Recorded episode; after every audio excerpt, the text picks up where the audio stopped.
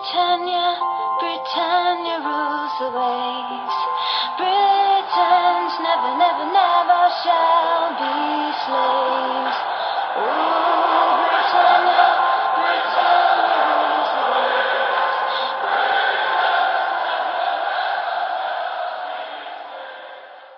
Hej och välkomna till avsnitt etthundrasjuttioåtta utav Svenska F P L-podden. Nu är vi inne i försång och vi ska göra spelargenomgången och det är dags för oss att snacka försvarare. Vi spelar in söndagen den tjugofjärde i sjunde. Jag nämner det så att man ska få lite kontext på avsnittet, det vill säga att vi vet inte riktigt vilka spelarövergångar som har gått igenom. Det kan vara skador på försången, men utifrån de förutsättningar som är så spelar vi alltså in söndagen den tjugofjärde juli. Jag tycker det ska bli väldigt intressant att prata försvarare med er grabbar. Det känns som att prissättningen här har gjort det möjligt att gå ganska tungt bak. Och om vi börjar med dig, Stefan, vet jag att du verkligen har suttit och fingrat på liksom riktigt tung fembackslinje. Ja, nej, fembackslinjen har varit där sedan dag ett eh, egentligen. Eh, och jag tycker väl att det är den eh, lagdelen som de har eh, missat lite i prissättningen. För det är eh, väldigt, väldigt, väldigt mycket värde eh, här. Och eh, dessutom det, de billiga premiumbackarna gör ju att eh, fyra komma fem-kategorin blir relativt ointressant för min del. I alla fall liksom, om man tänker... Eh, om jag försöker hitta något fynd där i något eh, sämre lag. Det är helt ointressant för mig eh, i, i dagsläget. Ja, Fredrik, från tidigare säsonger då har vi ju sett eh, liksom mycket scouting så här inför göras för att hitta fyra komma fem försvarare som är liksom fel, felsatta i position från någon av nykomlingarna eller, eller sådana saker. Men det, det gör man knappast nu när man kan hitta fyra komma fem försvarare i Arsenal och i United och så, som ändå förväntas få, få mycket speltid. Nej, vi behöver inte hitta säsongens Stuart Dallas här inte, utan nej, vi, vi har fått det serverat på ett silverfat och det är egentligen bara att, det är bara att välja och vraka på den här buffén vad, vad du vill lägga på tallriken. Ja, precis.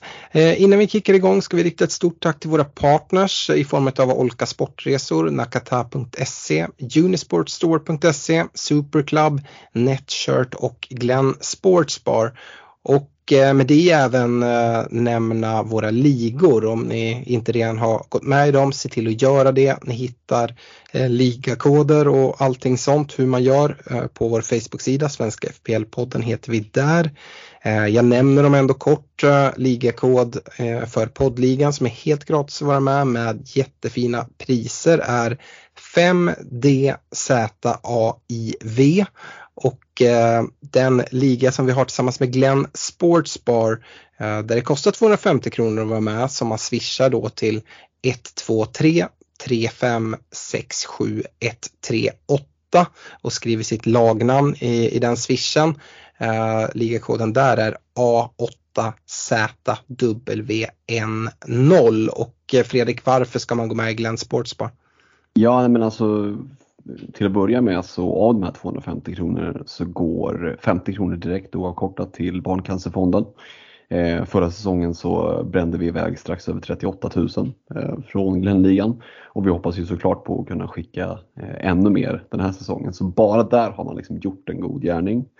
Eh, och sen utöver det, jag menar, så du tävlar om eh, ett slutpris. Eh, vi ser ju att Joakim Längeroth som vann förra säsongen, eh, vi hänger ju med honom till Milano här. Eh, det blev ju hans eh, val av destination. Eh, han och en polare, vi från podden, eh, Glenngänget. Den resan ser vi verkligen fram emot och vi ser också såklart fram emot en ny säsong och vi ska kora en ny Glenn-vinnare. Eh, och tänker man så här, ja men jag kanske inte jag kan bli nia i världen, jag vill också åka på en resa. Det kan du få göra, därför att vi tävlar om månadspriser också. Så att eh, är du bäst en månad när det står en resa på spel, då är det en fotbollsresa till England för dig och en kompis, flygboende, matchbiljett. Eh, Glenn-ligan vill man inte missa. Nej, jag tycker tvåhundrafemtio kronor är väldigt billigt för att vara med och kunna vinna priser hela säsongen. Och just det här, jag brukar säga det, det är, det är Sveriges roligaste betalliga. Dels behöver man inte kasta in tusen kronor för att vara med i den. Och sen så lever den hela säsongen. Det spelar ingen roll att du glömmer någon deadline i, eh, ja, men i november, utan eh, du har liksom lika god chans som, som vem som helst att vinna om du liksom sen satsar på, på februaripriset. Eh, exakta vilka resor som går för vilken månad, det är inte satt. Det vi vet är i augusti så tävlar de om en resa för att åka till London och se Spurs på deras fina arena som, som vi alla tre har besökt och tycker är väl värt ett besök oavsett, oavsett om man hejar på Spurs eller inte. Och uh, sen så tycker jag att det är väldigt kul också att men varje vinst liksom är för dig som vinner plus en kompis. Så man behöver liksom inte sticka iväg själv utan uh, bli den här uh, bästa kompisen uh, som alla hör av sig till när du, när du vinner en, må- en månadsresa. Uh, och så väljer du ut vem, som, vem du tar med dig helt enkelt. Uh, missa inte att gå med där. Uh, det gäller att gå med innan Game Week ett. Och hjälp oss jättegärna att sprida ordet om både Glenligan uh, men även poddligan och uh, den här podden. Uh, Stefan, vi har ytterligare en liga som vi inte pratar super ofta om som är Patreon-ligan, och då behöver man vara Patreon. Uh, patreon punkt com snedstreck svenska F P L och stötta med tjugofem, trettiofem eller femtio kronor, och uh, då får man ju tillgång till den härliga messengertråden. Vad, vad är det bästa med den? Nej, men det är ju gött snack i den konstant. Man loggar in och så läser man allt härligt som skrivs. Vi försöker komma och bidra med vår kunskap och det vi har sett från försäsong och sen senare under säsong, de matcher man kikar på. Men, ja, men som sagt, väldigt många bra människor som inte är vi här i podden också, som är med i Patreon och delar med sig av sin kunskap där. Så att Det, det tycker jag är en riktigt härlig tråd att ha hela tiden. Om man får lite sug och delar med sig av eh, reflektioner så, så går man in där och skriver av sig och eh, får alltid bra gehör tycker jag. Mm.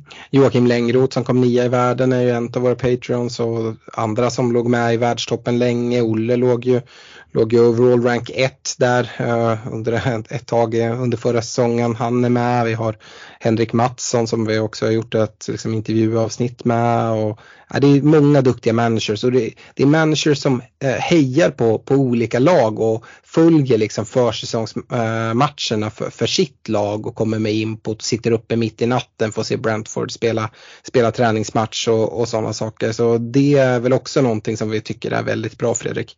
Ja, men det är ju väldigt värdefullt, för, för jag sitter inte upp och kollar Brentford eller Crystal Palace mitt i natten, men då vet jag att det finns folk i Patreon-tråden som har gjort det, och så kan man få en analys utav det.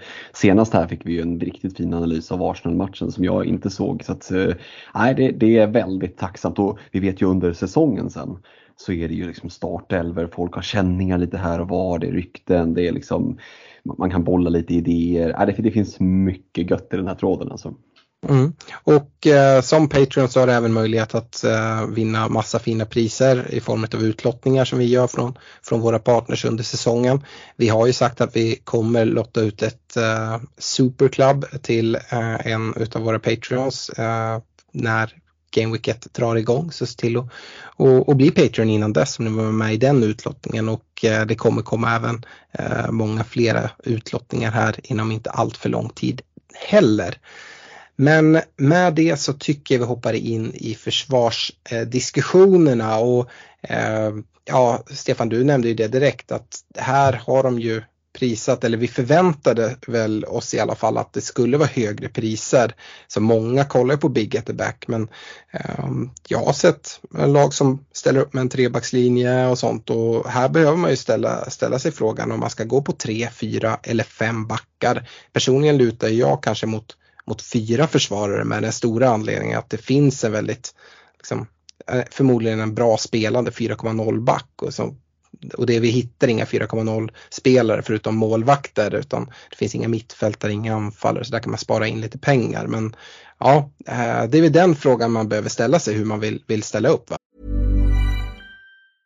I'm Sandra, and I'm just the professional your small business was looking for. But you didn't hire me because you didn't use LinkedIn Jobs. LinkedIn has professionals you can't find anywhere else, including those who aren't actively looking for a new job, but might be open to the perfect role, like me. In a given month, over seventy percent of LinkedIn users don't visit other leading job sites. So if you're not looking on LinkedIn, you'll miss out on great candidates, like Sandra. Start hiring professionals like a professional. Post your free job on linkedin dot com slash people today. Ja, absolut. Jag tycker väl att med de här priserna och gå på en trebackslinje känns lite eh, ja, men det känns lite fel. Det känns som att man ger bort eh, det här smörgåsbordet lite grann. Eh, så ja, men fyra eller fem, det, det köper jag att, eh, att man har olika preferenser kring. Och det är ju lite kopplat till, till Neco Williams som du, som du mm. nämnde där, som fyra komma noll försvarare och som förväntar ha en, en startroll i, i Nottingham Forest där då. Mm. Men, men annars så tycker jag att eh, ja, men om, man, om man litar på eh, att man inte behöver ha sin bänk så jättemycket så, så tycker jag att man kan gå på en fembackslinje också. Mm. Uh, jag tänkte så här, vi börjar uppifrån. Neco Williams kommer alltså sist. uh, mm. Att vi pratar med liksom premiumförsvararna uh, och då har vi Trent som är dyrast på sju komma fem och sen så har jag valt att, att gå ner på premium ner till fem komma fem nivån och därefter när vi går ner kollar fem komma noll, fyra komma fem, fyra komma noll då kommer vi inte nämna alla spelare men vi nämner alla lite kort nu när vi kollar på premiumsegmentet och sen så får vi liksom diskutera om vi tycker de är intressant eller inte för det är inte så att alla premiumförsvarare är sådana som jag tycker att man, man ska kika mot. Men om vi börjar med Trent, Fredrik. Det är, mm. Jag tror att vi tre här är ganska eh, överens om att eh, det finns egentligen ingen spelare man tar ut före Trent. Jag, liksom, ja, men det är väl Salah som skulle kunna vara där. Men det finns ju ett större case att liksom, skippa Salah eh, ja. Sett till liksom, vad man kan spara för pengar. Eh, att liksom, spara Liksom en komma noll på Trent och gå på Van Dijk istället, det är ju det är inte aktuellt. Trent, ja, men han trycks in. Tycker heller inte att man liksom kan täcka Trent med och bara gå Robertson som vissa gjorde mot slutet av förra säsongen. Vad, vad säger du om Trent? Ja, jag vet inte vad det, det finns så mycket mer att säga än att sju komma fem kändes lite fegt från, från eh, officiella F B L. Jag tycker att de hade kunnat satt åtta. De hade, kunnat, de hade till och med kunnat satt åtta komma fem och han hade haft en T S P på över trettio procent ändå. Eh, men nu är sju komma fem, det är bara att tacka, dunka innan i bygget och tänka att ja, det finns eh, ett par stycken managers som, som väljer att inte ta med honom. Det är nästan hälften som väljer att och, och inte ha den bygget och det är ju synd för dem. Eh, jag kommer mm. att plocka hans poäng eh, med glädje och han är den första in i bygget. Mm. Eh, Stefan, jag vet att du också är en stor Trent-älskare. Både Trent och Robertson. Vi kan ta med Robertson i den här diskussionen också som är prissatt sju komma noll. eh, Båda de känns ju ja, men lite lågt prisade. eh, De är ju högt prisade jämfört med vissa andra försvarare. För det finns ju värde på liksom fyra komma fem försvarare. Men jag tror jag sa det i målvaktsavsnittet eh, att Trent och Robertson, de ser jag liksom som mittfältare och typ offensiva mittfältare och som bara har den bonusen att de får, får poäng för hållen nolla och spelar i ett så pass bra defensivt lag som, som Liverpool. Ja, nej men det är bara att kolla liksom på deras historik. Eh, att det är inte en säsong utan de, nu har ju ja, men Trent och Robertson producerar de här runt tio assen tre fyra säsonger i rad. Och det är, det är ingenting som jag kan förutspå ska, ska ta slut här och nu. Så nej, jag, jag, de kommer ha sina offensiva utdelningar och dessutom spelar det ett av de bästa försvaren i, i, i ligan. Så att det, det är ju det är guldspelare. Mm. Däremot så tycker jag att Trent är mer given då. Ja, men om man köper Trent och Salah så, så har man bara en Liverpool-plats kvar och där finns det ju en diskussion att ha mellan Robertson och, och Luis Diaz eh, på mittfältet. Mm. Ja, det finns det verkligen. Va, vad säger du, Fredrik? Jag fick något meddelande här för, för någon dag sedan och du sa nah, nu är Robertson inne i bygget här, annars mm. har ju du pratat mycket Diaz. Eh, ja, är Robertson fortfarande kvar? Han sitter fortfarande i draften som är. Eh, ja. Och började liksom genom att rensa hela bygget och började med att trycka in Robertson Trent och det är ju väldigt mycket enklare att få till ett riktigt schysst bygge och det går att differentiera sig lite grann eh, från liksom det värsta template-laget. Mm. Huruvida han kommer att vara där gameweekend, äh, det är jag inte jättesäker på men eh, han är ju ett väldigt bra alternativ och med en T S P som är så låg så är det ju fina poäng och jag tror att det dubbla Liverpool-försvaret kommer inte att vara jättemånga som har. Det som är med Robertson och Trent, du var inne på det Alex, att man inte kan liksom täcka Trent med Rob. Och nej, men det tycker jag säger sig självt utifrån om vi kollar backuppen. Simikas som har varit bra ett par säsonger nu sedan han kom eh, kommer säkert att få en del speltid, kanske mest i kupper. Men vi såg mot slutet av förra säsongen att när finalerna kom så var de lite slutkörda. Jag är inte helt liksom främmande för att Simikas kan få någon start då och då. Eh, vi får se, kanske inte nu i början. Eh, sådär. I början kanske känns mer safe. Men eh, Calvin Ramsey, nyinvärvade högerbacken, tror jag kommer få väldigt svårt att få speltid i, i, i ligan. Där kommer Trent att spela. Men lite mer orolig för Simikas. Så det är väl det som på sikt kanske gör att också det liksom förstärker Trents eh, mm. ovärderlighet enormt. Mm. Nej, det hade varit spännande om de hade vågat prisa Trent åtta komma fem och så kanske Robertson sju komma fem. Alltså att det mm. diffar mer än noll komma fem. Att det då kanske går, men när det diffar noll komma fem, vad, vad ska du göra med de noll komma fem för att få laget att bli så mycket bättre? Uh, för att nej, Trent känns som ett bättre alternativ än Robertson. Men precis som du är inne på så gillar jag verkligen tanken på båda. Vi har ju en sju komma noll-försvarare till i Cancelo som uh, ja, men förra säsongen visade sig vara relativt immun mot eh, pepproletten. Eh, vi ser även att eh, City har gjort sig av med Zinchenko, sålt han till Arsenal. Eh, de har eh, ja men Mandy kommer inte tillbaka eh, och liksom hotar eh, i defensiven. Det, det snackas en del om Cucurella från, från Brighton, men det kommer bli dyrt. Vi får se vad som händer där. Uh, Stefan, nu ser du på Cancelo. Det är en kanonfin spelare som kanske hade lite oflyt förra säsongen att inte komma iväg med mer poäng. Men kommer han vara lika säker även den här säsongen? Han kan ju spela på båda sidor, kan, ska sägas. Ja, nej, han slog igenom med, med, med råge i, i fjol och hade som sagt väldigt otur att han inte tog mer poäng. Om man kollar på hans expected-siffror så var han långt under vad han faktiskt fick för offensiva returns. Mm. Uh, Nej, jag, tror jag, han, jag tycker han är grym. Eh, nu får han eh, tröja nummer sju i, i City också eh, till den här säsongen. Och jag tycker att utav de ytterbackarna han har så erbjuder han någonting som är ja, men, så mycket, liksom, han är så annorlunda i sin spelstil och Pep älskar honom. Så nej, han kommer spela mycket, eh, det tror jag.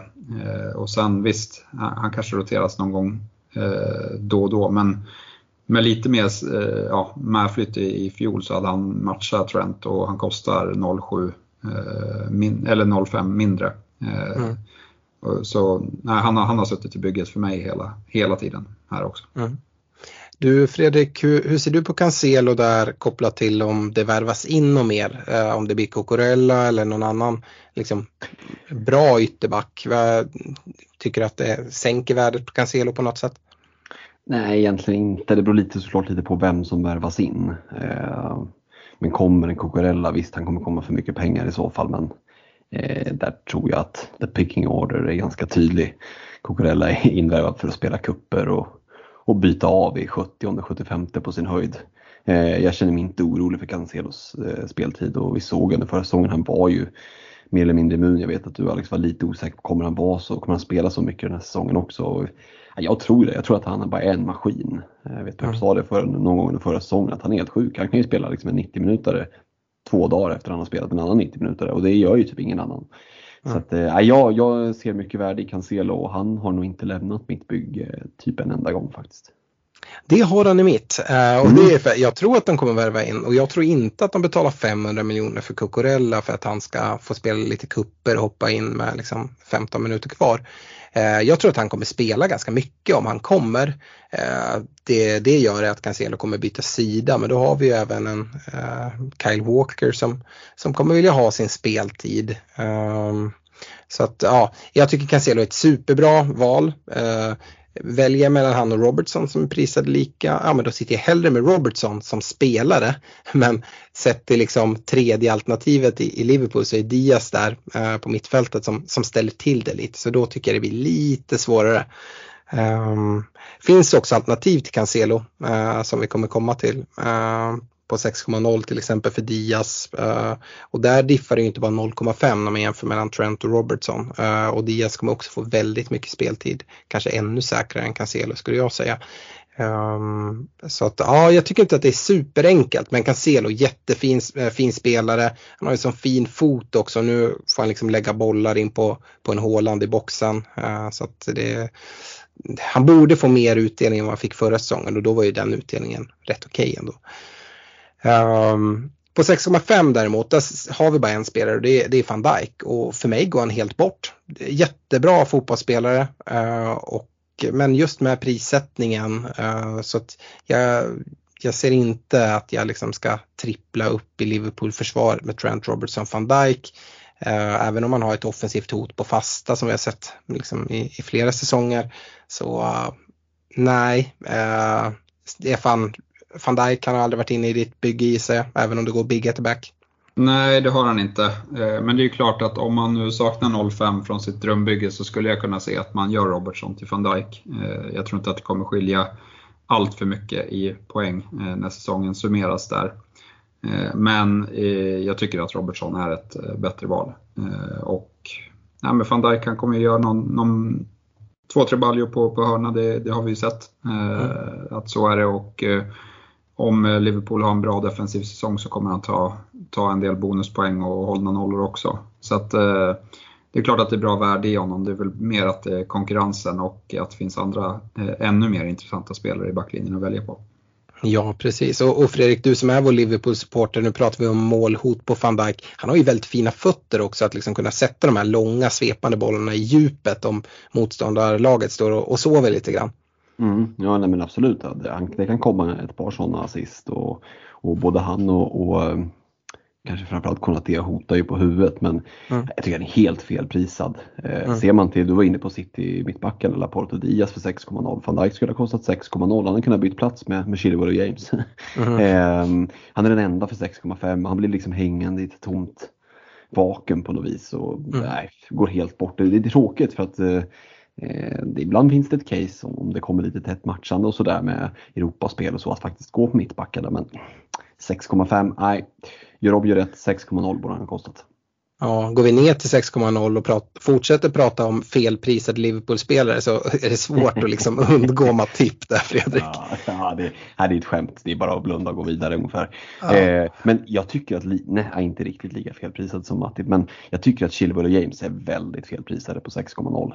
Eh, mm. Ytterbackar som har oerhört liksom, hög högsta nivå. Visst, Chilwell lite rotationshot mot en Alonso och James med kanske behöver spela lite mittback och jag vet inte vem som ska ta hans plats i viktiga matcher egentligen, men, men fortfarande sex komma noll, jag tycker Chilwell och James är felprisade och sex komma noll, här finns det bortsett då från Matip ändå göttigt att välja på.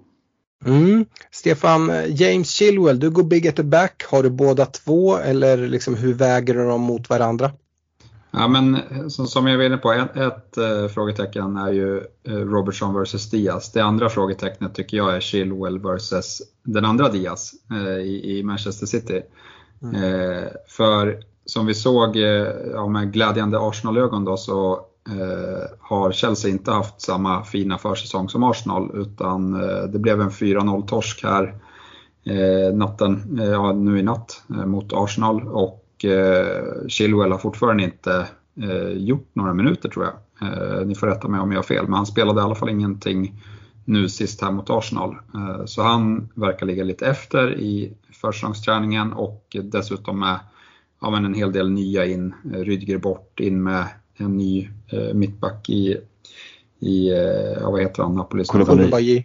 Yes. Eh, så nej, eh, jag är inte helt så, även fast jag tycker att de är sjukt felprissatta och eh, så, så jag är inte säker på att jag kommer gå dubbel Chelsea-försvar från, eh, från början här. Nej, och då lutar det mot Reece James, hör jag. Ja, det gör jag, det gör jag. För att han, han verkar ändå vara mer i fas här på försäsongen och har spelat mer. Eh, så han kommer jag välja utav den, eh, den anledningen i sånt fall, om jag bara, bara väljer den. Mm. Oroas det någonting av Reece James möjlighet att spela eh, liksom mittback i en trebackslinje snarare än den här fina wingback-rollen som man eh, gör med bravur? Ja, nej, det kanske, det kanske inte är optimalt. Eh, så här, det är klart jag vill ha en sån wingback eller, eller eh, ytterback. Men det är ingenting som, som jag kommer tänka på här i inledningen. Och så. Det, det är osäkert vilken... Vilken formation eh, Torshäll kommer välja eh, här, och jag tror man spelar fyrbackslinje eh, mot Arsenal nu, nu i natt. Eh, får se om de får in eh, någon mer. Det bråkas ju om eh, han Koende heter han va? Eh, som ja, Koende, Sevilla. Eh, som han och eh, ja, men Chelsea och Barcelona eh, bråkar om. Eh, får se om de får in honom eller inte. Mm. Vad... Ja, jag håller med där. Jag håller James före Chilwell. Jag gillar båda.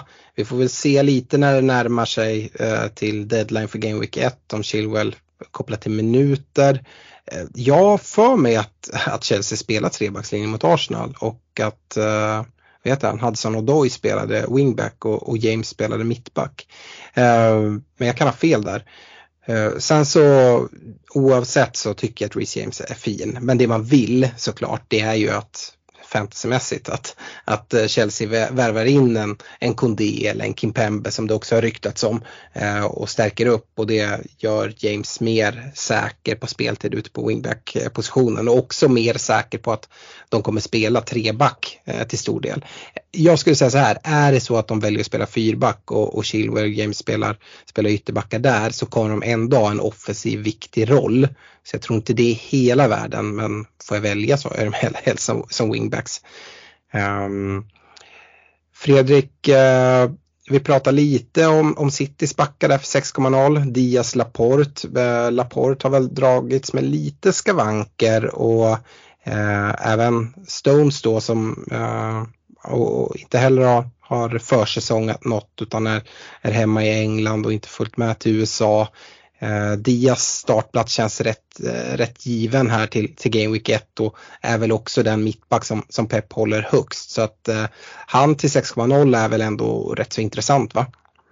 Ja, men det skulle det kunna vara. Speciellt om man liksom... Men det känns ju som att man vill ju ha någon del av Citys defensiv. Eh, det som är med Dias där sex komma noll, då hamnar vi ju egentligen att jämföra. Alltså Dias är inget jättemålhot så. Då hamnar vi att jämföra lite mot Ederson på fem komma fem. Ehm, och då kan du spara noll komma fem, ha en dag täckning i backlinjen, säker start och då lägga en av de här liksom precious backplatserna på, på något annat. Så att det är väl det som står emot Dias snarare liksom än, äh, än någon från något annat lag kan jag tycka. Ehm, så att det, det är ett bra val att hitta med Dias i bygget. Eh, han har inte suttit i någon av mina drafts, så han har liksom inte riktigt passat. Eh, och det har ju mycket kopplat till att jag har suttit med, med Cancelo i varenda draft. Och mm. Två citybackar, det tror jag inte att jag kommer att sitta med. Det är inte känslan i alla fall. Därmed inte sagt att det är fel. Eh, men, men det är inte känslan just eftersom vill man dubbla upp eh, City-defensiven så tycker jag Ederson på fem komma fem är ett bättre alternativ att kombinera med antingen Diaz eller Cancelo i så fall.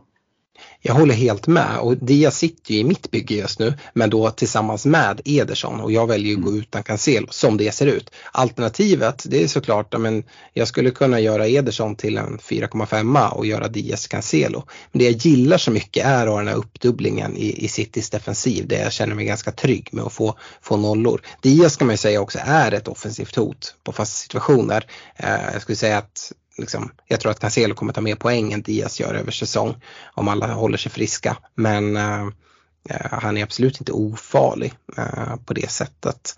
eh, Stefan, hur, eh, hur ser du på, på Diaz för, för sex komma noll? Du sa att du, du vägde han och, och Chilwell lite mot varandra. Ja, jag såg någon rapport om att eh, Laporte, eh, han är bort, bekräftat borta från Game Week ett, eh, tyckte jag att Pep uttalade sig om. eh, mm. Så att eh, det kanske är Stones intressant, jag vet inte. Det beror på hur, hur mycket problem eh, Laporte eh, har. Men, men Dias plats känns ju tokgiven. Eh, och jag litar på Citys defensiv även, även utan Laporte. Eh, så det är möjligt att de kanske kör Rodri eller, eller Phillips på någon, någon eh, backplats där om det krisar. Eh, jag vet mm. inte. Men, men jag litar på, på Citys defensiv och framförallt med, med det spelschemat. Mm. Så han absolut inte... eventuellt skulle kunna gå in och spela mittback. Ja, det beror väl också på vad, vad de värvar. mm. Om Cucurella kommer eller inte. mm. men, men nej, men det är väl Diaz som, som har legat främst i tanken. Och det handlar nog mest om om Chilwell har, om det kommer några rapporter om att han ja, kommer matchas in långsamt här i början, då kommer jag inte vara så sugen på att sitta med honom. Jag tycker som sagt Chelsea, det finns eh, lite osäkra kort där, och, och dessutom kan jag vänta några gånger innan jag byter in Chilwell i sånt fall. Mm. Det man kan säga om Chilwell är det så att han inte får så många försäsongsmatcher, så, så kanske det inte är så att man vill sitta med till Game Week ett. Däremot tror jag att han kommer bli ganska intressant någon gång under säsong i alla fall, för att han känns felprisad i alla fall. Ja, ja absolut, absolut. Eh, går vi ner till fem komma fem så, så har vi redan nämnt några spelare, bland annat då John Stones i City. Eh, vi har ju även en hel del eh, Chelsea-gubbar i Alonso, Koulibaly, Thiago Silva. De tycker jag inte blir intressanta om det inte är så att vi får tydligt höra att ah, Chilwell är borta, han kommer inte vara med de första x antal veckorna. Ja, då kanske Alonso kan blanda sig i fem komma fem. Men annars har ju hela fem komma fem prispunkten liksom berörts av snack kring eh, Perisic i, i Spurs, nyförvärvet där. Um, det har dock mattats av ganska mycket kopplat till att han uh, inte har fått någon speltid, kopplat till den skada han uh, hade med sig från, från övergången. Uh, Fredrik Perisic är någon uh, spelare som har varit inne i draften, och är han det fortfarande trots avsaknad av speltid? Eh, han var med alldeles i början när spelet släpptes, men det var nog, jag vet inte ens om de screenshotades de drafterna, för att nej, alltså Conte, han liksom har ju han har ju fler ytterbackar än vad jag och Liverpool tröjor, känns det som. Eh, nej, riktigt så gillar jag inte, men, men eh, det är oerhört rotationshot på Perisic. Eh, var det lite skadebenägen nu, alltså att han ska starta liksom fyra av fyra första matcherna, det håller jag för sjukt osannolikt. Eh, och jag kommer att vilja ha spelare som jag ändå tror startar första matcherna. Mm. Eh, och nej, jag vet inte, för mig känns fem komma fem prisnivån helt ointressant. Det är liksom, jag bläddrar fram fem komma fem och så bara bläddrar jag vidare liksom. Är det samma för dig, Stefan? Jag har inte helt skrivit av Perisic, men det är han, han är den enda som eh, intresserar mig. Eh, och han fick ju ett inhopp här i eh, senaste mm. träningsmatchen. Får se lite vad, vad han får om en vecka och vad Conte säger här inför Game Week ett. Eh, det är klart att det är en besparing. Eh, till exempel om man vill gå för, för Dias istället för Robertson, så kan man plocka ner eh, till Perisic där eh, om man tror att han startar och sparar en och en halv. Eh, vilket, eh, ja men... var det man hade som i början av säsongen där med, med draft, likt Fredan pratade om. Mm. Så nej, jag skriver inte av honom, men, men intresset har minskat. Mm. Yes, eh, bra. Eh, det är ju de, då har vi gått igenom liksom alla spelare som kostar från sju komma fem till fem komma fem. Lite olika mycket såklart. Eh, nu när vi går ner till fem komma noll nivån så finns det ju ganska många spelare, och jag tänker att vi kanske inte nämner alla, men vi plockar ändå upp, upp några eh, här. Det finns ju, eh, om fem komma fem nivån var helt ointressant för dig eh, Fredrik, så antar jag att den inte är riktigt lika ointressant på fem komma noll, va? Nej, men här kan det finnas eh, liksom en hylla som jag kan vara intresserad av och, och plocka lite ifrån. Jag har ju i tidigare poddar avslöjat att jag gillar ju Matt Cash. Eh, så att, och fem komma noll, ja, tacksamt pris. Eh, riktigt fina matcher i början, skulle kunna få en riktigt bra start. Har sett Kieran Trippier en hel del byggen. Inte helt övertygad själv, men jag ska inte skriva av honom. Det skulle kunna vara en sån här spelare som, som gör liksom... Ja, men, två ass i första matchen och ett mål i ass i match nummer två, och så ska varenda jävla honom liksom. Så att Trippier är lite sådär varningsflagg, även om man inte kommer sitta i mitt bygge. Så jag går inte ut, jag tar inte fram motorsågen på den som har Trippier i, i, i sitt bygge. Och sen så nu har vi ju sett att Zinchenko är klar för Arsenal, och, och ja, gick väl rakt in och, och fick spela. Så att Eh, där får väl du, Stefan, säga vad du tror om, om att han kommer spela i Game Week ett, men det kanske känns så, eller? Ja, nej, men jag tror att eh, jag läste mer om Tomiyasu idag, han tror jag inte kommer spela Game Week ett. Tierney är väl inte helt borträknad på Game Week ett, eh, men som de ställde upp mot Chelsea nu känns som en väldigt trolig startelva i premiären, om inte det händer några andra saker här eh, fram till, fram till dess. Mm. Vi har ju flera Arsenal-spelare prisade fem komma noll. Tierney nämnde du. Vi har Gabriel, det vet jag att jag tycker ganska gott om. Gabriel, det är inte. Fredrik tycker inte riktigt lika gott om honom. Men han kostar också fem komma noll. Och så har vi Zinchenko. Och Stefan, hur värderar du dem? Jag tycker Gabriel har ett offensivt hot med sitt fina huvudspel. Men Zinchenko, han... Nu pratar vi om han som att han kanske till Game Week ett kommer ta Tierneys plats, men han är inte redo. Men det har ju även pratats en hel del om att han ska kunna spela på mittfältet som han gör i det ukrainska landslaget med, liksom, och det gör han väldigt bra. Mm. Eh, problemet där är väl att det har sett väldigt bra ut på försäsongen och Xhaka och Partey har spelat eh, hela U S A-touren här eh, tillsammans. Mm. Så, och de har ju ett bra eh, samspel emellan sig, så att det tror jag inte att Arteta rubbar på just nu, utan jag tror att det är Tierney som, som hänger lite löst här, om han eh, lite är kopplat till hans, eh, ja, men hans eh, fysiska status, och nu när man har Zinchenko så tror inte jag att Arteta tänker att han behöver riskera eh, Tierney på samma sätt längre när man har eh, när man inte liksom, han, han var ju inte speciellt nöjd med Tavares eh, när Tavares Nej. fick chansen några gånger i fjol, men, men Zinchenko kommer att lita på på ett helt annat sätt, och då kanske man, ja, men väljer att ge eh, Tierney en eller två veckor extra eh, rehabträning när han, när han drar på sig en skada. eh, det är känslan för mig. Det låter samtidigt då inte F B L-mässigt som han är supersugen att kliva in på Zinchenko, då det är ganska tuff konkurrens med Tierney när Tierney är tillbaka. För jag håller ju Tierney väldigt högt som, som vänsterback i, i Arsenal. Ja, nej, det är svårt med, med Zinchenko, för på ett sätt känns han som liksom den här ultimata truppspelaren. Men samtidigt så tror jag att han är så pass bra eh, som man kanske inte har förstått i City, för att City har sånt extremt bra lag. Så jag tror att, och hoppas att han kan överraska riktigt ordentligt och liksom bara naila den där startplatsen. Och sen om det är som vänsterback eller på mittfältet, det låter jag osagt idag. Mm. Om vi lämnar Arsenal då med, med den diskussionen, eller vill du säga något om, om Gabriel också, Stefan? Ja, men alltså det är klart att han är ett offensivt hot, det har vi sett. Eh, samtidigt så, jag vet inte, då, jag tror jag hellre hade chansat på, om jag ska ha en Arsenal-back, då hade jag nog hellre chansat på, på Saliba eh, efter den här försäsongen.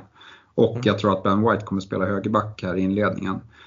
Eh, fortsätter Saliba spela som han har gjort, då tror jag att han kan vara, ja, men som vi såg White i fjol, om han får spela eh, på, på Whites plats, så tror jag att Saliba kommer vara ännu bättre på bonusplockandet.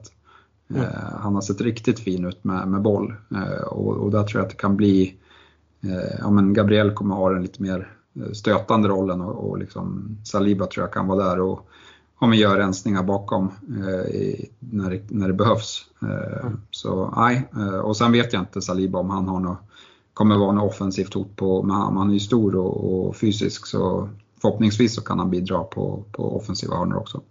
Mm. Stefan, jag måste bara skicka över den här till dig. Jag vet Fredrik nämnde ju Matt Cash. Du har ju historia med hans lagkamrat på andra kanten i Luka Digne från, från förra säsongen, där lagnamnet efter Snegunga kom in ganska bra. Jag var lite kaxig på Twitter och tror att jag tog ett vad om att jag tror att Luka Digne kommer ta mer poäng än Matt Cash gör den här säsongen. Uh, hur väger du dem som fem komma noll-alternativ, och har du blivit allt förbränd av Digne, eller kan du se vad jag tycker nyktert på situationen uh, inför ny säsong? Here's a cool fact.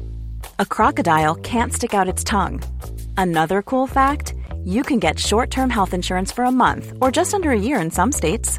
United Healthcare short-term insurance plans are designed for people who are between jobs, coming off their parents' plan, or turning a side hustle into a full-time gig. Underwritten by Golden Rule Insurance Company, they offer flexible, budget-friendly coverage with access to a nationwide network of doctors and hospitals. Get more cool facts about United Healthcare short-term plans at U H one dot com. I'm Sandra, and I'm just the professional your small business was looking for. But you didn't hire me, because you didn't use LinkedIn Jobs. LinkedIn has professionals you can't find anywhere else, including those who aren't actively looking for a new job, but might be open to the perfect role, like me. In a given month, over seventy percent of LinkedIn users don't visit other leading job sites. So if you're not looking on LinkedIn, you'll miss out on great candidates, like Sandra. Start hiring professionals like a professional. Post your free job on linkedin dot com slash people today. Ja, men jag kan se nyktert på, på situationen, men, men däremot så tycker jag att eh, visst, de har fyra fi, fina matcher här inledningsvis, men sen, ja, eller, eller som man kan se det, borta mot Palace och sen mot West Ham, det kanske inte är så här klockrena matcher, även om de ser bra ut på pappret, men nej, jag tycker fyra matcher är för kort, för sen är liksom Arsenal borta, City hemma, Leicester borta. Jag vill inte sitta med, med Matt Cash eller Luka Digne här i inledningen, det vill jag inte. Nej, men tycker du jag är helt crazy bananas som har tagit vad om att Luka Digne kommer ta, ta med poängen med till Cash den här säsongen? Jag tror att Fredrik tycker det nämligen. Eh, ja, men du är nog lite crazy. Även om, även om Cash kanske hade lite väl mycket utdelning eh, i fjol. Eh, så jag hoppas ju såklart att Digne eh, konkurreras ut av Augustinsson. Eh, det är mm. väl vad jag hoppas. Mm, det kommer inte hända, kan jag säga. Eh, utan där kommer vi ha två, två svenskar på bänken. Eh, i Olsen och Augustinsson. Du vet ju att Digne drar ju en baksida efter tolv minuter. Det är ju... Det är ju liksom näst efter att Aftonbladet skickar någon så här o, o, liksom, oviktig nyhetsflash, så är det ju flashen i, i Forza-appen om att Digne har dragit en baksida. Den kommer ju som ett brev på posten. Där har du fel, Fredrik. Det är ju bara när Stefan har honom i sitt lag. Han kommer inte röra Digne den här säsongen. Ja, we'll see, we'll see. Ja, det finns även en fem komma noll-back i Aston Villa i Carlos som de har värvat in. Men då håller jag ytterbackarna högre. Um, Trippier, du är inne på och nämner lite kort. Du vill inte ta fram någon motorsåg. Jag ser Trippier som en stor fälla att kliva in i uh, här i början. Kanske att han blir ett alternativ längre fram, men jag hade aldrig startat med han i Game Week ett. Jag uh, vet inte vad du, vad du säger där, Stefan. Nej, men det hade inte jag heller. Eh, jag tycker att, Newcastle, ja, om jag inte minns fel så blir Newcastles spelschema väldigt fint efter sju åtta omgångar. Och eh, mm. det, är väl, det är väl då sånt fall som man kanske blickar mot Trippier. Jag vill se lite hur, om det bara var en tillfällig effekt eh, de hade här i, i, i fjol. Eller om de kommer fortsätta på, på den inslagna vägen och, och vara med där uppe i, och slåss om Europaplatserna.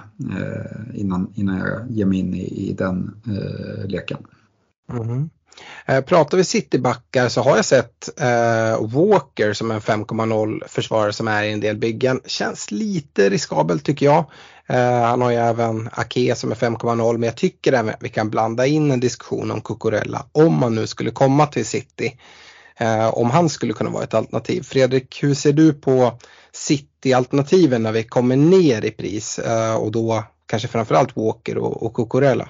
Mm, nej, helt ointressant. Eh, om jag ska vara helt krass. Eh, det, det, alltså ska jag investera i Citybacklinjen, då vill jag att de ska spela. Och, alltså, ska jag spela på pepproletten, då, då spelar jag på en färg och inte på en siffra. Liksom. Och det, alltså, släng in en Ake eller en Walker, det känns som att du får liksom, grattis, du får spela på tre nummer och så snurrar vi kulan.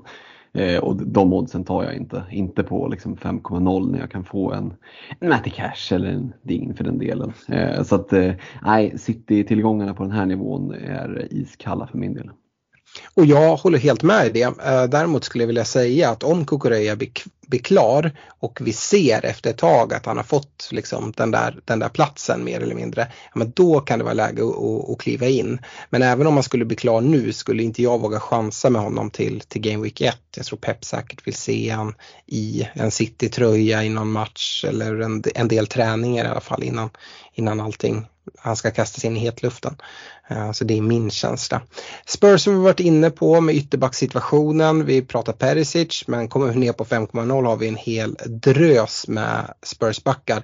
Matt Doherty gjorde ju en fin säsong senast. Samtidigt ska han då kon- kon- konkurrera med Emerson Royal och en Lucas Moura. Och vi har en Sessegnon. Ja, det tror jag i och för sig inte. Men en Jed Spence. Och, ja, det finns Det finns, det finns många eh, ytterbackar. Eh, Stefan, har du något intresse av en spelare som Doherty exempelvis?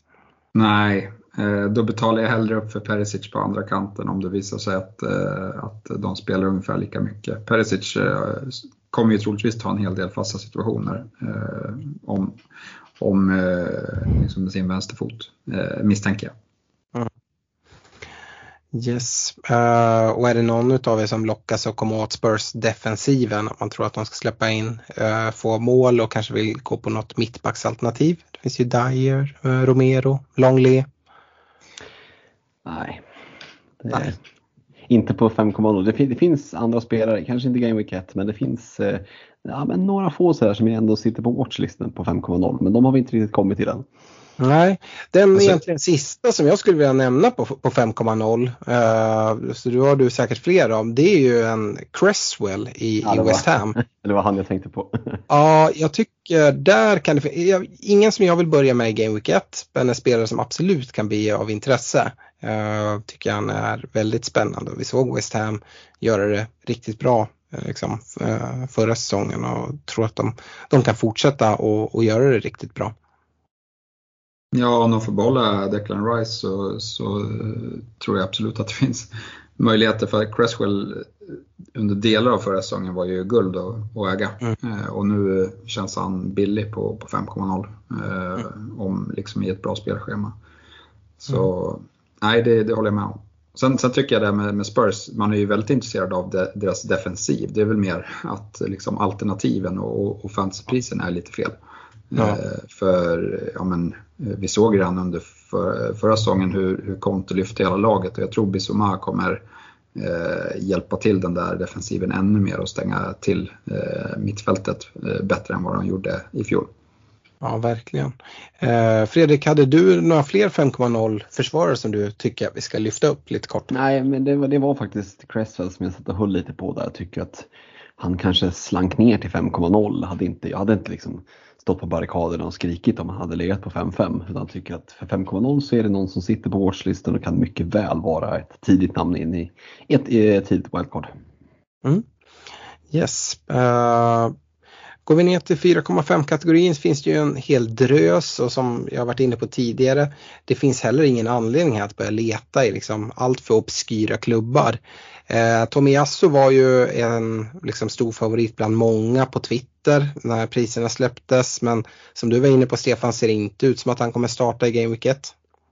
Nej, eh, och jag var ju inne tidigt innan man visste att Tomiasso hade skadeproblem, så tänkte jag att ja, men Saliba, han, man var ju väldigt spänd som Arsenal-supporter för att han har gjort det så bra i Frankrike, eh, men tänkte, jag tänkte hela tiden att han kom, Arteta kommer inte splitta på Gabriel och eh, White för att det såg så bra ut i fjol. Men nu har han ju tvingats splitta på dem på grund av eh, Tomiassos skada här. Så att, och då har Saliba fått chansen och, och verkligen imponerat under försäsong. Eh, så att, eh, ja, men det kommer ju sitta såklart. Eh, jag ser det så mycket troligare nu att, att Saliba kommer få chansen direkt från, från start. Ja, och gör han det bra så finns det väl heller ingen anledning för Arteta att gå in och liksom börja ändra om i den där backlinjen. Nej, och det är ju också en situation där eh, han har väl uttryckligen sagt att han vill ha re- regelbunden speltid för att skriva på ett nytt kontrakt. Eh, och det finns ju uppenbart ett värde i att signa upp ett nytt kontrakt med honom. Mm. Eh, så att det finns den dynamiken i det hela också, och inte tappa en väldigt värdefull eh, ja, med tillgång. Eh, och, nej, jag, jag tror att eh, jag har svårt att se att han skulle bli petad efter den här försäsongen faktiskt. Mm. Uh, ni har ju fått prata om Arsenal och vi har pratat om Liverpool. Jag har ju inte fått prata någonting om Manchester United. Men här på fyra komma fem-nivån på försvarare, där kan vi ändå hitta United-spelare. Och jag tycker ju faktiskt att Diego Dalot är en av de bästa fyra komma fem-försvararna. Jag vet inte om ni säger emot mig där, men det andra alternativet United har på högerbacken, det är Wan-Bissaka. Och där var ju Ten Hag ute tidigt, så att men, han... Han kan man absolut få köpa. Sen är det ingen som har kommit in med något bud. Jag ser Dalot som ganska solklart liksom första alternativ på högerbacken i United. Och för fyra komma fem. Dalot är offensiv. Det är väl inte så att han har fått jättemycket utdelning tidigare. Men jag tror att han kan få ett lyft med Ten Hag, som det ser ut som att ja, men, mer eller mindre hela truppen kan få. Ja, Stefan, vad säger du om Dalot i United? Nej, men jag tycker att det, kan, ja, det kanske är det bästa fyra komma fem-alternativet i min bok. Det, det är ju där och Arsenal jag, jag mest har kollat. Sen tycker jag väl att det, man ska hålla koll på, på Leicesters ytterbackar som alla mm. kostar fyra komma fem också. Men liksom det spelschemat här i inledningen gör att jag håller mig borta. Men, men där ska man hålla utkik. Men, men det är väl de tre lagen jag, jag har kollat mot på fyra komma fem. Och Dalot, vad jag har förstått det som, har ju haft ett väldigt fint samarbete med Sancho här under försäsongen. Och ja, men gjort någon assist. Och, och med, vi förväntar oss att United kommer vara ett mycket mer spelförande lag.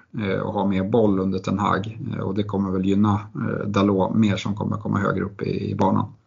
Absolut, så är det. Nej, jag, jag gillar verkligen tanken på, på Dalot. Skulle väl i och för sig gärna vilja se en, en värvning på en högerback till, om man nu då inte vill satsa på, på en Bissaka.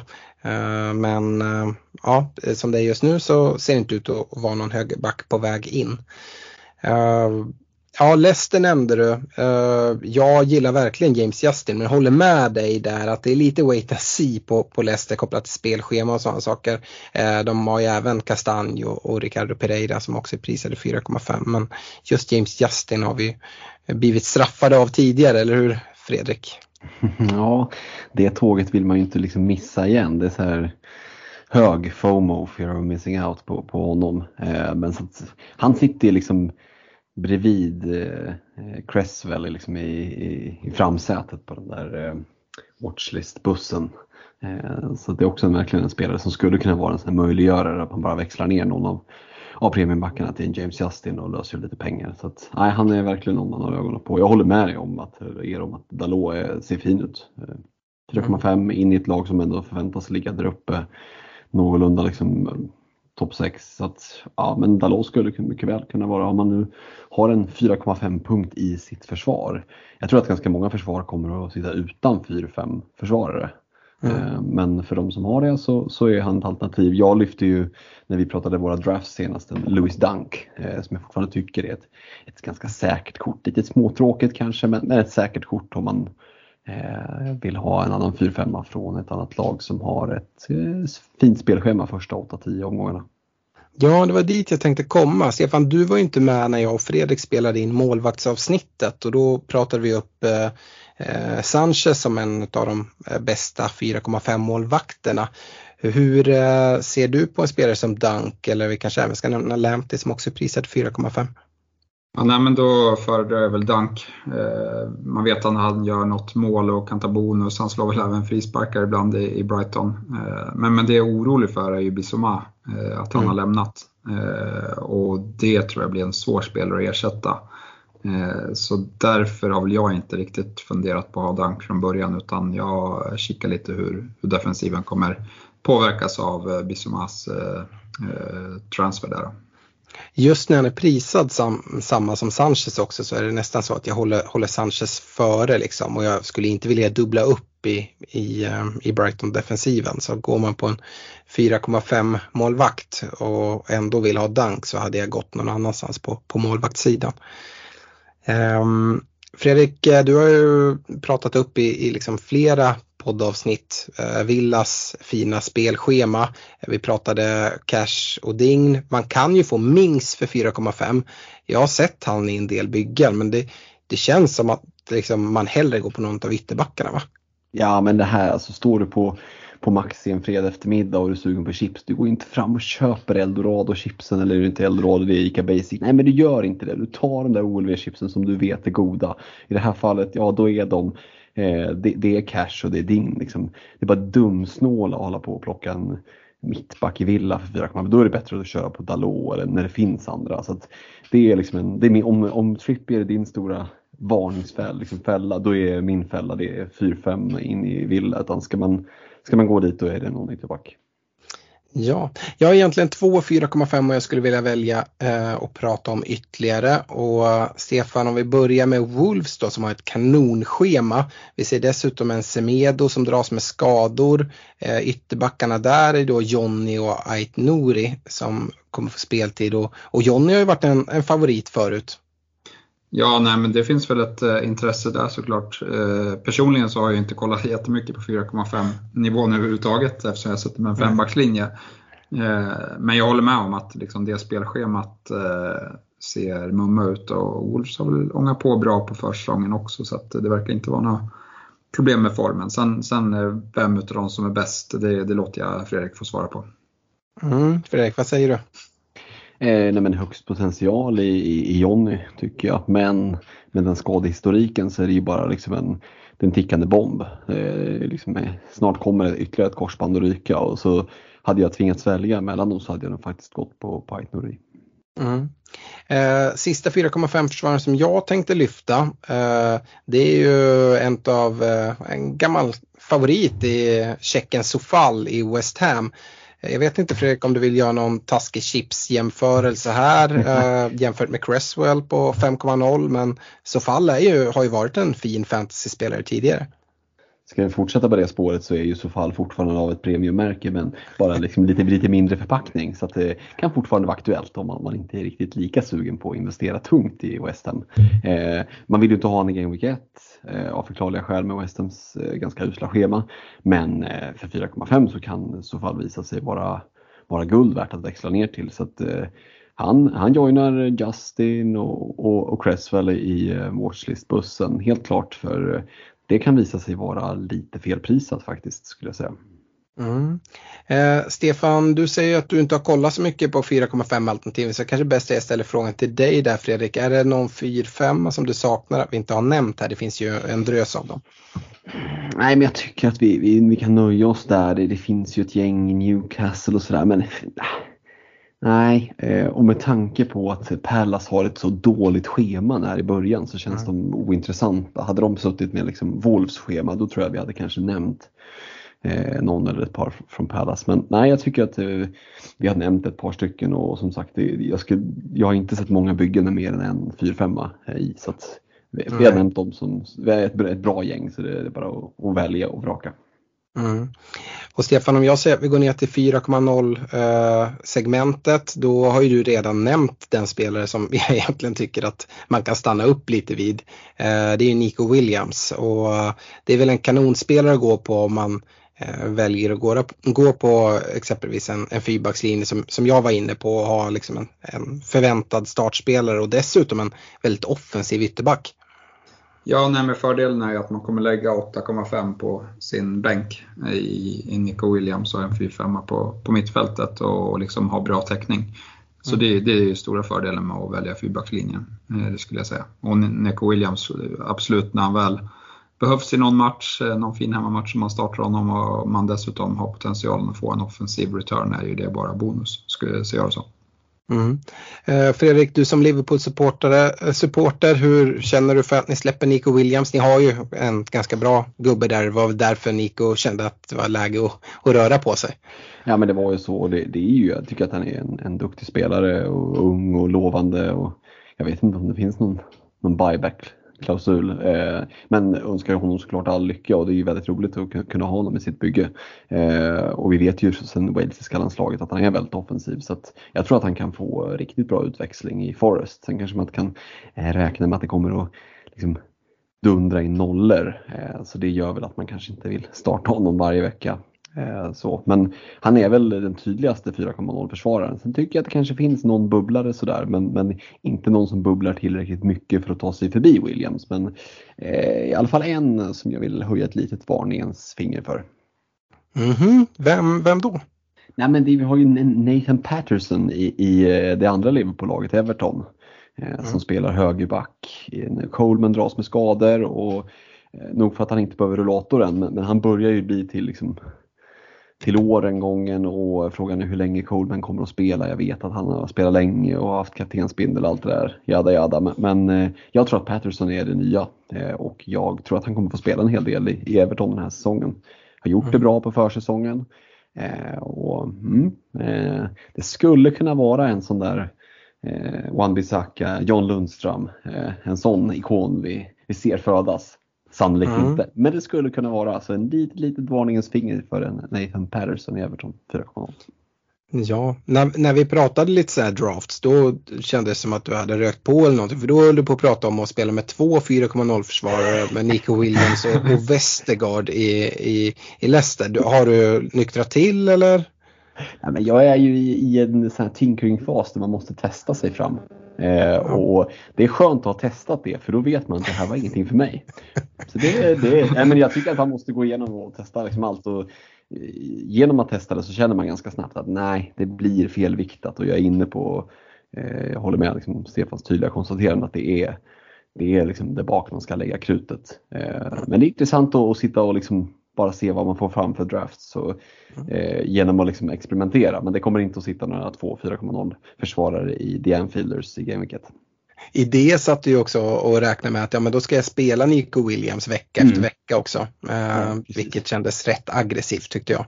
Då var det ganska tungt lastat framåt. Mm. Jo, det, det är såklart. Eh, nej, men det är väl ingen anledning att dröja sig kvar och prata fyra noll här tycker jag.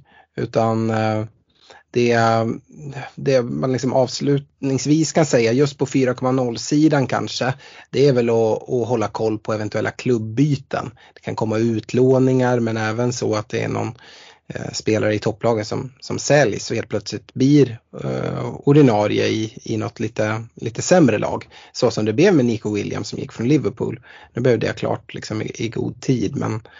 Uh, ja, men en spelare som Brandon Williams som lånades ut från United till, till Norwich förra året, han skulle kunna lånas ut igen eller säljas. uh, Jag säger inte att han är ett bättre alternativ än Neco Williams, tycker jag inte. Men om man då kollar till exempel på en draft med två fyra noll-or, ja men då kanske du har två startande eh, fyra noll-or, att det kan dyka upp någon sån.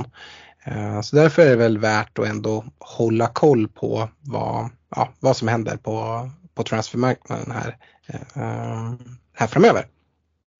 Eh, avslutningsvis så tänker jag att vi ska kolla på eh, de sp- eh, spelare som är, eller försvarare som är högst ägda i spelet just nu. Och det chockar väl ingen att det är Trent som är, är högst ägd. Eh, femtiofyra komma tre procent, och lite som du var inne på Fredrik, så är det ju mer den här, oj, är det fyrtiofem procent som inte tänker starta med Trent. Mm. Det är väl det man, man tänker. Sen så det är ju, man ser att det är ändå vad jag tycker är initierade managers när man kollar på, på ägandesiffrorna. Cancelo i tvåa, Reece James trea. Vi har en Peris, Perisic som fyra som då kanske är lite så här minivarningsflagg och startar Game Week ett med då. Och sen är det faktiskt Neco Williams femma när vi pratar om det. Så... ja, jag tycker det ser, det ser ganska rimligt ut där. Eh, konstaterat att Van Dijk är ganska högt upp. Eh, han är mer ägd än vad Robertson är. Eh, tolv komma två procent på Van Dijk och Robertson tio procent. tio procent på Robertson är lågt, men vi vet ju varför det är så där. Det är för att det är andra Liverpool-spelare som, som lockar. Eh, så ja, eh, Fredrik, är det något som du tycker sticker ut? Jag ser ju att fällan Trippier är på sexton procent till exempel. Nej, men jag noterar att de, de åtta mest ägda försvararna, de kommer alla från olika klubbar. Eh, vi har pratat mycket om uppdubblingar och sådär. Eh, och här tycker jag det blir ganska tydligt att eh, eh, ja, men gör en uppdubbling så blir det en differential i sig. Därför att eh, det, fin- det är inte liksom Trent och Robertson som är, har över femtio procent i ägarandel båda två. Utan får du in eh, två försvarare från samma klubb, ja, men då, då har de... liksom, tillsammans inte den här höga, höga T S B:n, utan de åtta med högst T S B de kommer från olika klubbar. Det tycker jag är intressant. Vi ser att det är sex spelare som har en T S B över tjugo procent. Det är ganska många. Jämfört med mittfältarna så är det bara fyra. Det finns ju lika, det ska vara lika många i laget, både försvarare och mittfältare. Så det finns liksom ett par, det är ganska skiktat. Så här. Det är många som, eller du har ett par som är ganska tungt ägda och sen en lång radda med, med lirare som ingen vill ha. Jag tycker också det som du nämnde där är intressant, att Van Dijk är mer vägd än Robertson. Det är, det är ju helt bananas faktiskt. Det måste vara autofillers liksom. Mm. Och sen så kommer det kanske röra sig lite nu när det kommer fyllas på med spelare framåt slutet. Men det är väl ingen, ingen som blir förvånad över att Trent, Cancelo och James är topp tre. För det, det tycker jag är, är fullt rimligt faktiskt. Det verkar ju också som att du har lurat elva procent av managers på att Västergård är ett kanonalternativ. Han är ju tionde mest ägda försvarare med sina elva procent. Ja, det, det, det är ju noterbart helt klart. Vi får se om vi får äta upp det där. Han kanske slår, mm. liksom, ja, man trodde ju när de värvade honom ändå att han skulle få spela kanske mer än man. Sen så fick han inte spela en enda match. Så att, ja, vi kanske, jag, ska, jag, ska, jag ska låta mitt skratt fastna i, i halsen där och så att jag inte får... ja. Käka upp det senare. Men, nej, men det finns ju några andra. En sista där, vi var ju inne på det, eh, procentuella fördelningen. Du nämnde ju att du trodde stenhårt på Digne tre komma åtta procent. Så mm. som en superdifferential jämfört då med Cash på tjugo komma åtta. Eh, mm. Så det är en ganska stor differens i T S B mellan Cash och Digne. Och, eh, jag håller ju Cash som bättre, men det är inte så att jag tycker att han är milsvid bättre. De är fortfarande prisade samma, samma summa och jag tror att de kommer att vara hyfsat jämna. Det är bara att jag tror att skaderisken på, på Digne är lite större och det är det som gör att jag håller Cash mm. högre egentligen.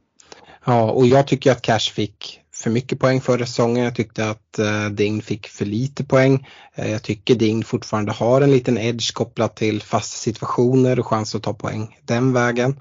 Um, så det är väl liksom det jag, jag väger in, och jag håller helt med dig. Jag tycker att uh, alltså, jag tycker inte att Digne är liksom någon mil för, för uh, Cash, men jag tycker heller inte att Cash är liksom, uh, bättre än Digne. Jag tycker att de, de känns använt som en coinflip.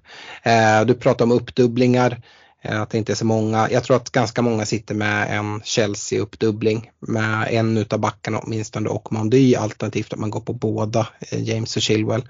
Uh, det är väl liksom den vanligaste uppdubblingen, skulle jag tro. Um... Ja, men det är, jag tycker inte att det är jättechockande siffror. Uh, ser ju att Dalot endast ägs utav tre komma sju procent som vi pratade om, som då kanske den bästa fyra komma fem spelaren. Uh, det är liksom, men Mings har dubbelt så hög uh, ägarandel till exempel. Uh, och ja, det vet jag inte riktigt. Uh, här är ju i spelet nu så är Tomiasso högst ägd med, med tretton komma ett procent, men det tror jag kommer sjunka här närmare gameweeket, men vi, vi får se. Uh, är det någonting mer ni tycker vi ska prata om här på försvarsavsnittet, uh, eller ska vi ta nya tag för ett uh, mittfältsavsnitt som kommer här lite senare, eller vad, vad tycker ni? Nej, men vi har fått med det mesta tycker jag. Uh, jag vet mm. inte om, uh, om du har något uh, mer, Freddan. Nej, men jag känner mig nöjd. Nu har ni fått liksom en, en stor palett att välja på, så det är bara att hugga in och, och bygga ert eget big at the back. Ja, precis. Se om ni väljer fem försvarare som, som Stefan går på, eller om ni lutar mer mot en Neco Williams som en, en femte försvarare och få ett bra bänkalternativ där. Stort lycka till oavsett när i allt ert draftjobb, och som sagt så kommer vi ut med avsnitt om mittfältare och om anfallare här eh, Om, om en liten stund. Så stort lycka till. Ha det bra. Hej då. Hej då. Ha det gott. Ciao. Mom deserves the best, and there's no better place to shop for Mother's Day than Whole Foods Market. They're your destination for unbeatable savings, from premium gifts to show-stopping flowers and irresistible desserts. Start by saving thirty-three percent with Prime on all body care and candles. Then get a fifteen-stem bunch of tulips for just nine ninety-nine each with Prime. Round out Mom's menu with festive rosé, irresistible berry chantilly cake, and more special treats. Come celebrate Mother's Day at Whole Foods Market.